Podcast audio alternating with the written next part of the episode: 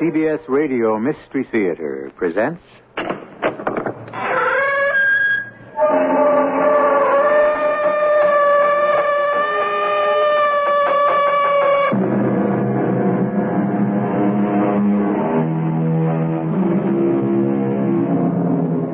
Come in. Welcome. I'm E.G. Marshall. Most of us have read or at least heard of The Scarlet Letter by Nathaniel Hawthorne. But by the time it appeared in 1850, its author, then 46 years old, had been writing and publishing since his graduation from college collections of short stories. It is one of these that we are about to bring you, written long before The Scarlet Letter, and titled The Birthmark. Watch closely. The slender stalk shoots upward, The leaves unfold. and there, in the center, a perfect flower. Pluck it, my love. I dare not. I dare not touch it. It's magical.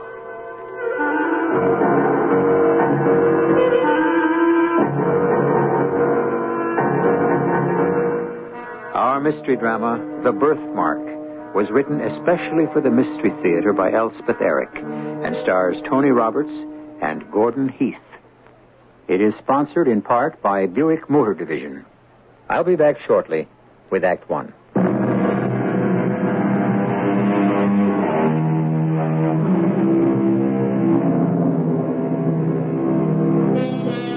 In the latter part of the 18th century, when this country was being born and the recent discovery of electricity and kindred mysteries of nature seemed to open paths into the region of miracle, it was not uncommon for the love of science to rival the love of woman. This is the story of one such rivalry. The great man is late again. Late yesterday, late today, and probably late tomorrow. The laboratory awaits him. The distiller bubbles and waits. The retorts, the tubes, the cylinders, the crucibles, all are immaculate and sparkling, and waiting for him. Soon the glow of the furnace will be red as rubies. All, all attend upon the appearance of the great man. And where is he? Good morning, Aminadab. A fine morning to you, Master. I'm a trifle late. A new bridegroom is permitted a little tardiness. And how is the bride? Georgiana? Georgiana is. Do you know her, Aminadab? How should such a one as I know such a one as she? Have you ever seen her? From a distance only. Ah. I know what I hear that she is adored by men, envied by women. Mm, that's true. In short, perfection. That's not quite true. Oh, Did you not know that the beautiful, the exquisite Georgiana has a birthmark? I may have heard something. Mm, in the center of her cheek, her left cheek. A peculiar mark, woven deep, you might say, into the texture and substance of her face. The mark is shaped like a hand, a tiny hand. They say many an enamored swain would have risked his life to press his lips to that hand. Hmm. I suppose that's true. Conversely, some ladies call it the bloody hand. They go so far as to say that it quite destroys the effect of her beauty, even renders her hideous. Of course, it is the ladies who say that. But the gentlemen, if their admiration is not actually heightened by the little flaw, they simply wish it would go away, so that this imperfect world might possess one living specimen of ideal loveliness. Uh, they say that is the feeling of some. Hmm. It's beginning to be my own. Oh, Before we were married, I gave it no thought. So caught up was I with her incomparable loveliness. But now, your feeling has changed? in the usual state of her complexion, which is a healthy though delicate bloom, the birthmark wears only a tint of deeper crimson, imperfectly defining its pygmy hand shaped amid the surrounding rosiness. When Georgiana blushes, as she so often does, it becomes more and more indistinct and finally vanishes amid the triumphant rush of blood that bathes her whole cheek with its brilliant glow. Ah, then. But if any shifting motion causes her to turn pale, there is the mark again. A crimson stain upon the virgin snow. Ah. Hmm. If only she were less beautiful, I could forgive it. She is otherwise so perfect. The birthmark disturbs you. I find it intolerable. Intolerable? And more so with each passing moment. The fatal flaw which nature stamps ineffaceably on all her production. Why must it be so? I will not accept it. It sucks at the very heart of her beauty. It crushes my love for her. It poisons my marriage. I will not accept it. No. Never. You do, Master, but accept it? Remove it. Remove it? I'm convinced it can be done. That you can do it? Would I entrust my beloved to the coarse, indifferent hands of another? Have you suggested this possibility to your wife? Shortly after we were married, yes.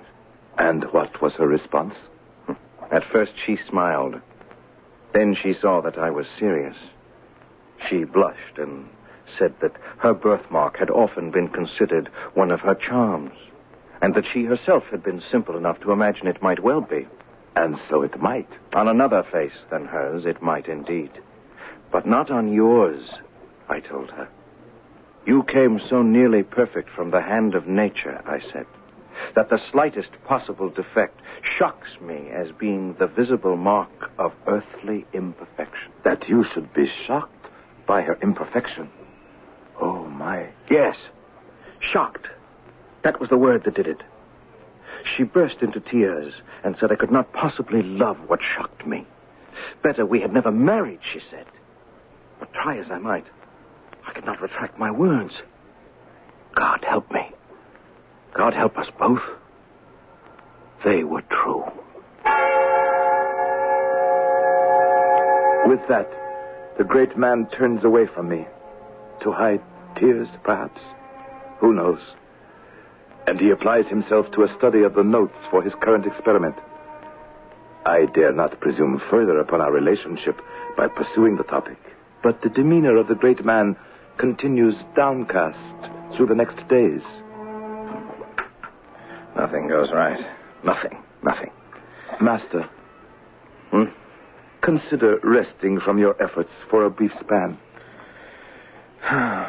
Very well. And uh, you'll rest from yours. Agreed. We'll um, smoke a pipe together and try to cleanse our minds. Hmm. Sit down. Thank you, Master. You. You remember what we talked of a few days back? Your wife, her birthmark, the possibility of removing it. Yes, I remember too well. It occurs to me that things may be going poorly for you here in the laboratory because your mind is still occupied with that problem. My mind is obsessed with it, consumed by it. You cannot believe how it has taken over my thoughts. I am destroyed by my obsession with my beloved's birthmark and how to be rid of it.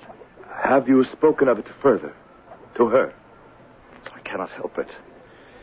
I mean not to speak of it, wrench my thoughts and my words away from it, firmly, purposefully. But no matter what my intent, what my effort, I revert inevitably to the subject of the birthmark. Aminadab, it has become the central point of my existence. With the morning light, I open my eyes to my wife's face and see immediately the sign of imperfection. When we sit together at the evening hearth, my eyes wander stealthily to her cheek and behold, flickering with the blaze of the wood fire, the spectral hand. And is your young wife aware of your furtive spying?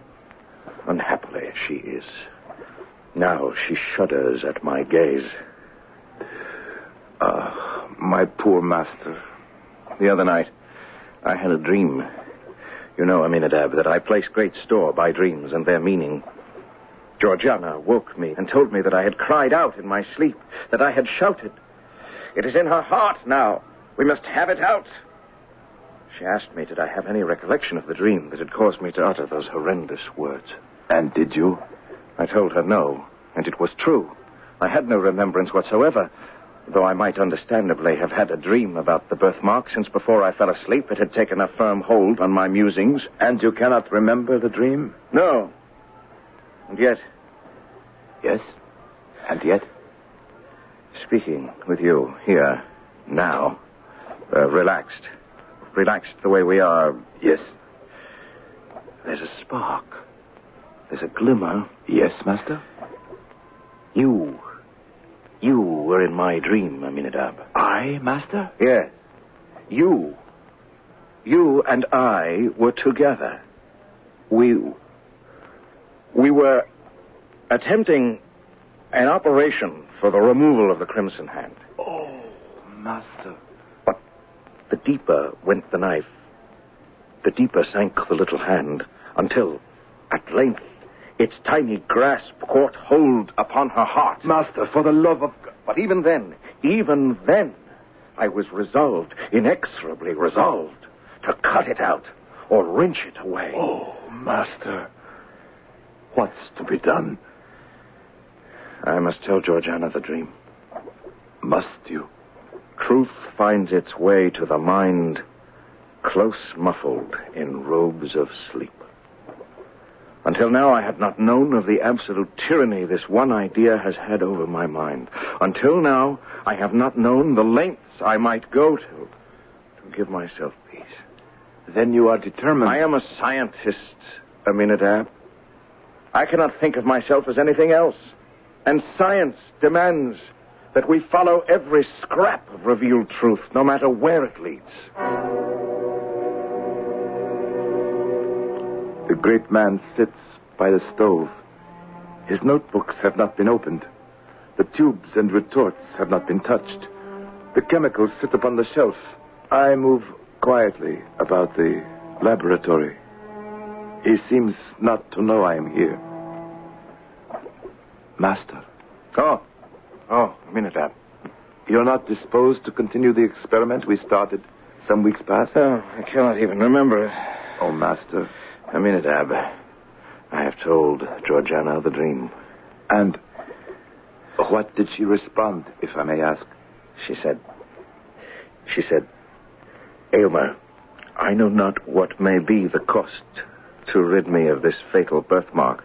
Perhaps its removal may cause cureless deformity, or it may be that the stain goes deep as life itself. Besides, do we know that a possibility even exists of unclasping the grip of this little hand which was laid upon me before I came into the world? All true. What could you say? I said what I believe. That I am convinced of the perfect practicability of its removal. And then she said, Aylmer, let the attempt be made. Danger is nothing to me. Life is a burden, while this hateful mark makes me the object of your horror and disgust. Aylmer, she said, remove this dreadful hand, or take my wretched life. Brave woman. Spare me not, Aylmer, though you should find the birthmark in my heart. And so I kissed her on the cheek, her right cheek, not the cheek that bore the impress of the crimson hand. Tremble for my master. I tremble for his bride. I think I tremble for myself. For I am not of Aylmer's stature. I am but a poor clod, meant to serve, never to command, meant to assist, never to initiate. Yet, where he leads, I must follow.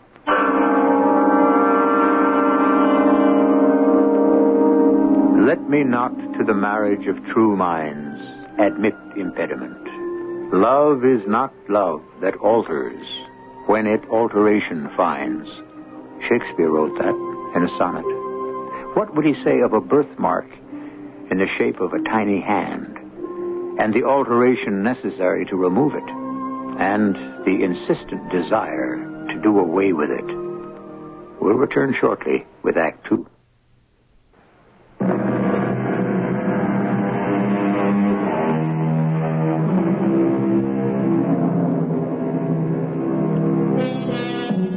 No sooner had the great scientist married the most beautiful of women than his critical eye fastened upon a flaw in her beauty.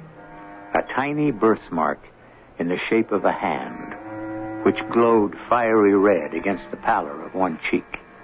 Haunted by the desire to erase the slight blemish, he has attained her consent to attempt the erasure himself, no matter what the consequence. Work on our current experiments has been suspended for a full two weeks. We are in a fever of remodeling and refurbishing. You must understand that before he married the lovely Georgiana, my master had occupied certain extensive inner chambers connected to his laboratory. Here he had lived during his toilsome youth, while he made those discoveries that had roused the admiration of all the learned societies in Europe. Now he proposed to use these apartments for another purpose. It's a perfect plan, Aminadab. It will give me the opportunity for the intense thought and constant watchfulness the coming operation will require. And Georgiana will enjoy the perfect repose essential to its success. You will bring her here? We will live in the inner chambers together, seclude ourselves there. She will not enter the working laboratory until the crucial day. But the adjacent rooms will be a sort of private paradise. I want the walls hung with the most gorgeous curtains. I shall select them myself since you are scarcely capable. Uh, quite so. It will be all grandeur and grace. The draperies will fall from ceiling to floor in rich and ponderous folds, concealing all angles and straight lines. The sunshine will be excluded, lest it interfere with my chemical processes. There will be, instead, the most beautiful perfumed lamps, emitting flames of various hues, uniting all in a soft, impurpled radiance. You follow me? Yes, master. Those smoky, dingy, somber rooms will change to an exquisite abode for the loveliest of women. I can scarce contain my excitement. My palms sweat. My breath comes rapidly. My eyes are glazed with anticipation. For soon the door will open and the fabled Georgiana will walk through it. I shall see her. Yes, I. I, the stunted, the ugly, the hairy, the grimy, the earthy, shall see her. I shall see her close. Enter, my love. What do you think of your new abode? Exquisite. My dear, you're trembling. It can't be helped. Noblest, dearest, tenderest wife, do not doubt my power. I have given this matter the deepest thought. I know. Then why do you tremble? Why are you so cold? Why so pale? You're white as a ghost, my Am love. I? Let me reassure you, dear heart. Come into my arms. Oh, Aylmer. There now. No. Oh, do not turn away. Aylmer. Aminadab, I'm right here, master. Take her to the boudoir. As Aylmer moved close to take her in his arms, the birthmark glowed scarlet on her white cheek. And even as he tried to embrace her, so intense was the glow that he could not hold back a strong convulsive shudder. Seeing the revulsion on her husband's face, Georgiana had cried out and fainted. Now I pick up her still form, cradle it gently in my strong arms, and gently carry it to the boudoir. At last, I stare down into that ineffably lovely face. It is closer to mine than it will ever be again, and I drink in its beauty as I muse to myself. Were she my wife, I should never part with that birthmark. Never. I have hardly left her bedside. Aylmer has been working feverishly in the laboratory proper, only summoning me when he needed my brute strength or my delicate accuracy. His slender figure and pale intellectual face bend over his notes, while I, bulky, ungainly, grimed with the vapors of the furnace, crouch in a corner of her boudoir. That is where I am when she wakes from her faint. Aylmer. Oh, Aylmer. Mistress, Well, uh, who? but don't Where? be frightened, mistress. Where's my husband? In his laboratory, hard at work. Oh, yes. The operation to remove this. Oh, mistress, fear not. Who are you? His servant, Aminadab. Privileged to be his assistant from time to time when he needs my mechanical readiness. But you must have more than that, Aminadab. I have a skill, an ability to execute the details of my master's experiments.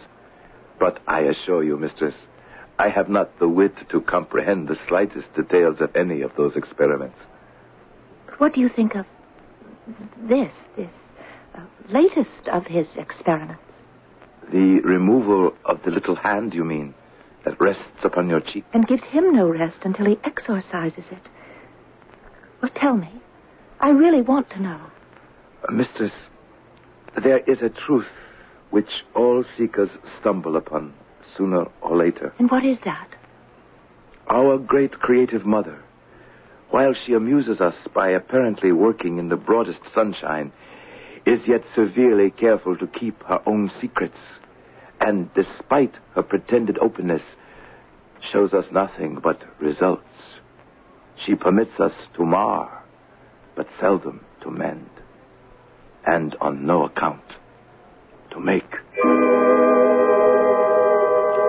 I cannot tell if my words have meaning for her. Indeed, I do not know myself the precise significance of what I say. The days drag on, and I am living in a fever of dread and anticipation. I am living within the hearts of both my master and my mistress. In the intervals of study and experiment, he comes to her flushed and exhausted and speaks glowingly of the resources of his art.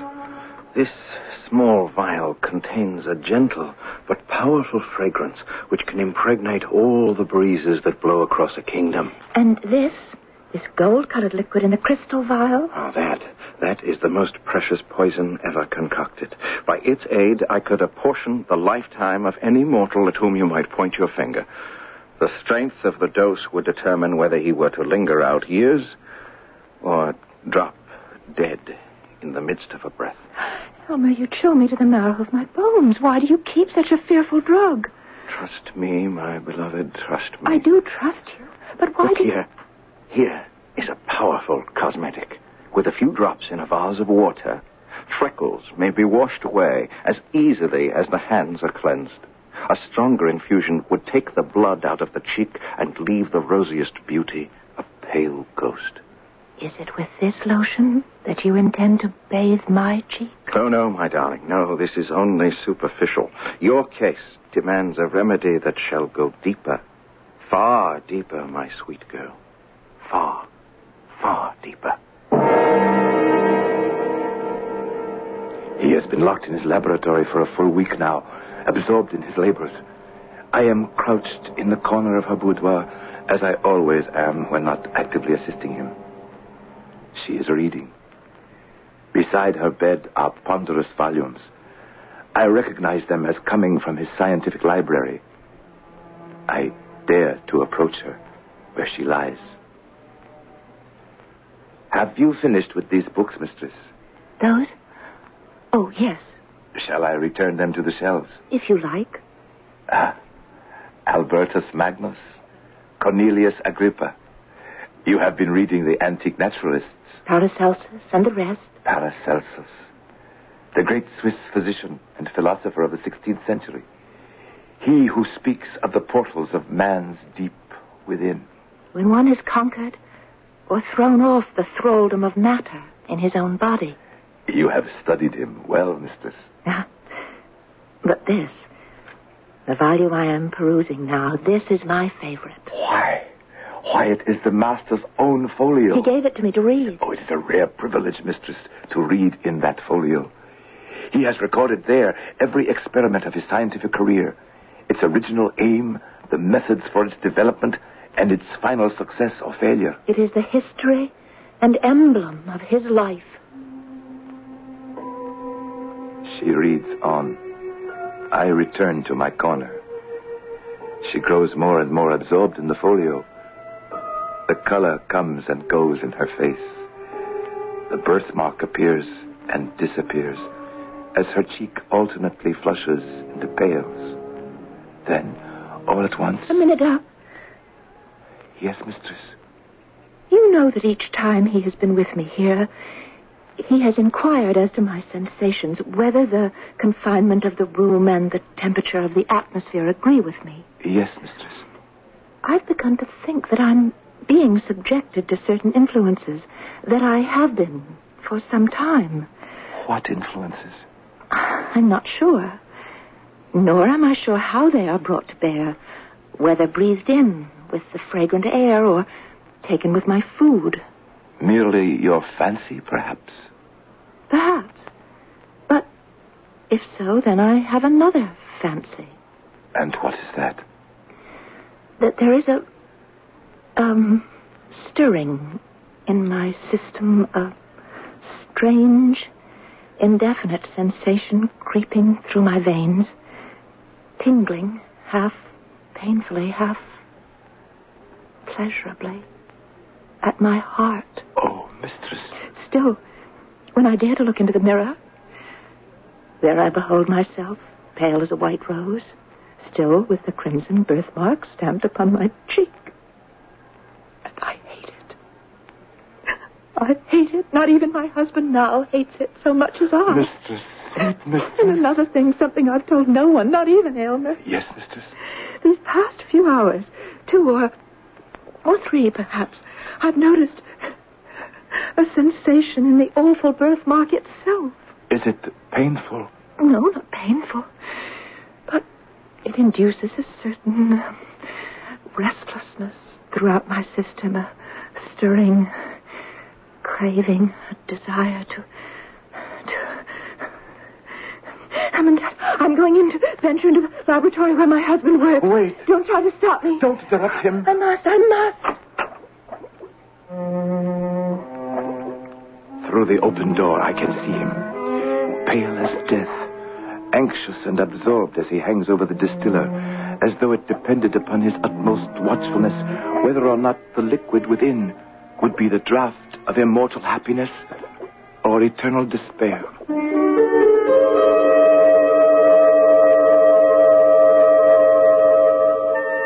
The world of science is one I know little of. The reasoning and the deductions of great scientists are beyond my comprehension. But this I do know. All their arduous journeys to logical deductions, all their fevered experiments along the way, all these descend directly from the ancient, fervid belief in magic. We shall return to you presently with the concluding act.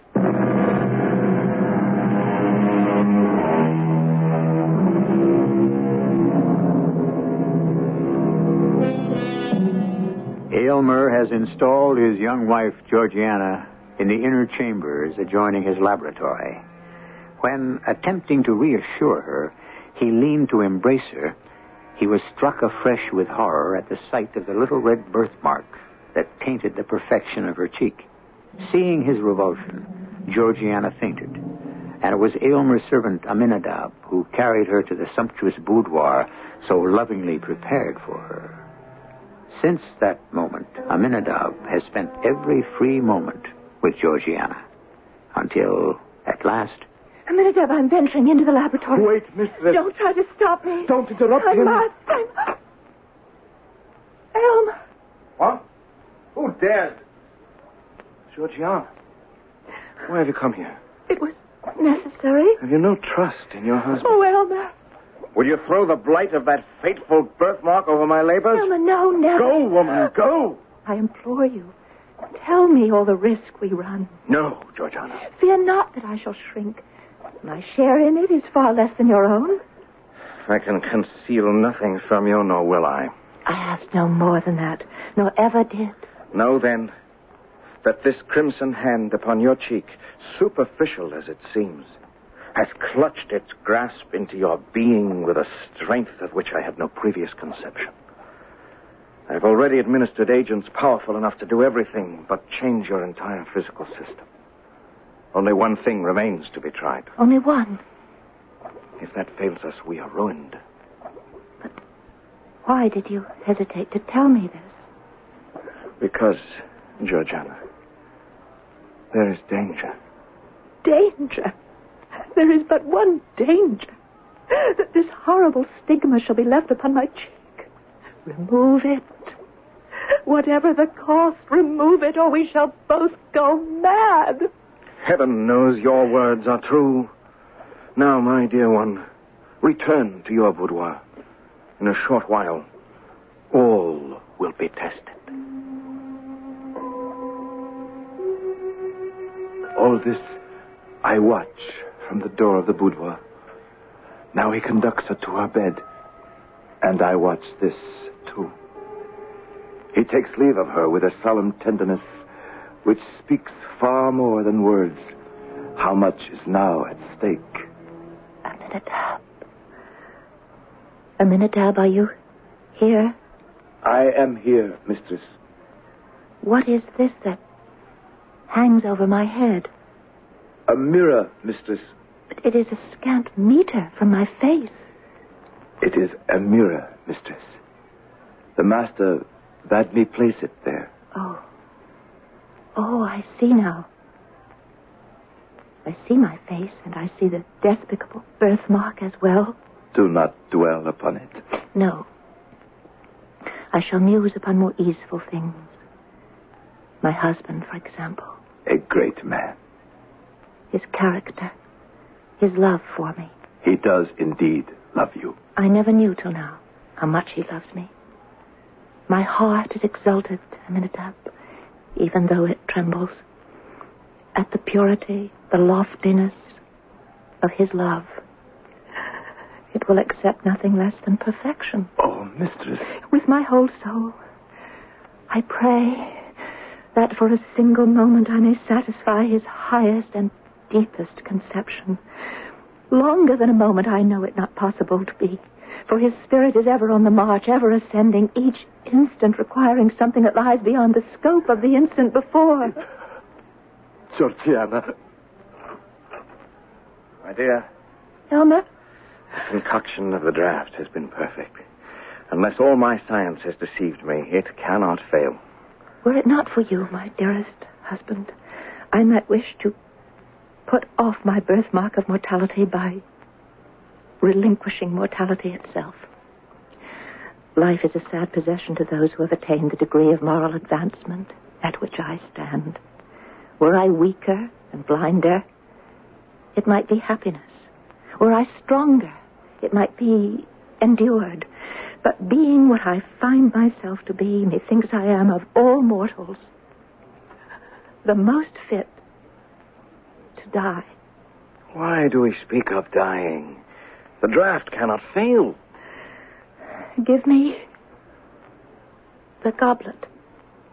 Georgiana. I joyfully stake all upon your word. Drink, then. Drink. The liquid is like water from a heavenly fountain. Now, my dearest, let me sleep. My earthly senses are closing over my spirit like the leaves around the heart of a rose at sunset. Aminadab. Yes, master. Oh, there you are. Come here. Yes, master. Uh, fetch me my folio volume. It is right there, master, by her bed. She was reading in it. Uh, you will inscribe in it what I dictate. I shall watch her for symptoms and relay them to you. Yes, master. I am ready. Her cheeks are flushed. Cheeks flushed. Be sure to note down the precise time of each entry. Yes, master. Breath is slightly irregular. Slightly irregular breath. Left eyelid quivers. Left eyelid. A tremor. A tremor barely perceptible, but a tremor through the frame. All the while, the great man fails not to gaze at the fatal crimson hand, and not without a shudder of disgust. Aminadab, uh, do my eyes deceive me? is the crimson hand more faintly outlined. It has faded a trifle, Master. Yet, yet she is pale as ever. But the birthmark is less distinct. I shall conquer. I shall conquer. I know it. I shall conquer. The presence of the Scarlet Hand has been awful. God knows. But its departure is more awful still. Watch the stain of a rainbow fade out of the sky, and you will know of the passing of the birthmark. By heaven, it is well nigh gone. I can scarcely trace it now. Success! Success! Yes. Now it is like the faintest rose color. The lightest flush of blood across her cheek would overcome it. But she is so pale. Draw the window curtain. Suffer the light of natural day to fall into the room and rest upon her cheek. Yes, Master. Aminadab, you served me well. You and I, matter and spirit, earth and heaven, both have done their part in this. laugh, you thing of the senses. You have earned the right to laugh, and so have I.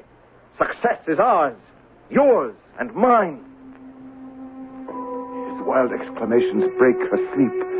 Slowly she uncloses her eyes and gazes into the mirror above her face, which he has arranged for and I have set up. A faint smile flits over her lips when she recognizes how barely perceptible is now the crimson hand which had once blazed forth with such disastrous brilliance as to frighten away their happiness. But now her eyes seek his face with a look of trouble and anxiety. My poor Aylmer. Poor, nay, richest, happiest, most favored. Dear love. My peerless bride, it is successful, dearest. Husband, You are perfect. you have aimed loftily. You have done nobly. Georgiana, my precious wife. Oh, Aylmer. Dearest Aylmer. I am dying. Alas, it is too true. The fatal hand has grappled with the mystery of life, had been the bond by which an angelic spirit kept itself in union with a mortal frame. The last crimson tint of the birthmark, that sole token of human imperfection, fades from her cheek. My master stares with eyes that seem to see nothing save the spot where it had been and is no more. He is still staring down into her face when something causes me to glance upward to a spot just above her recumbent form. A puff of smoke, a fragment of cloud vapor. What is it that seems to rise from her body, linger a moment near him, then take its flight toward heaven? She's dead. She's lost to me forever. Where did I fail? Where did I go astray? How can you laugh? You lump of earth. You mass of clay. Oh, man of intellect. Oh, great man of science. Oh, eminent philosopher who seeks to penetrate every secret of our great mother. You see before you the last result of your impudence. Thus, ever, does the gross fatality of earth exult in its invariable triumph over the immortal essence. I only tried. Had you, O great man, reached a profounder wisdom, you need not thus have flung away the happiness which would have woven your mortal life of the self same texture with the celestial. I only wish. A momentary circumstance was too strong for you. You did not look beyond the shadowy scope of time, and living once and for all in eternity, you failed to find the perfect future in the present. I pity you, great man, from the depths of my soul. You loved her. You loved her. You. I loved her. Yes. Just as she was. I loved her. Just as God sent her into this world. I loved her. And would have loved her all my days. What have I done? What have I done? What men of your stamp must inevitably do. You have pursued your dream, followed your star. That is what you have done, Master. Given what you are, that is what you must always do.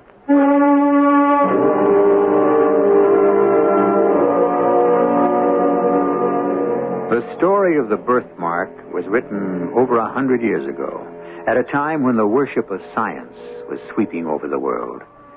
In the last century, this worship has grown to a frenzy. We bow before its power. We refuse to believe that it cannot resolve all our woes.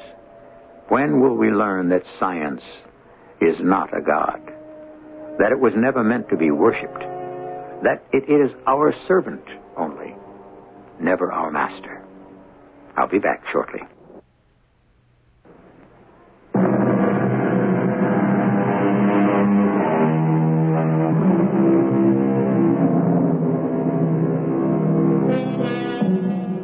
Though Nathaniel Hawthorne lived in relative obscurity until the Scarlet Letter made him famous, he was never ignored by his fellow writers.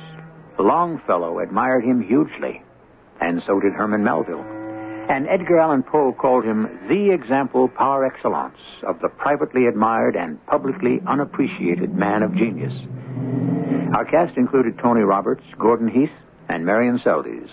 The entire production was under the direction of Himan Brown.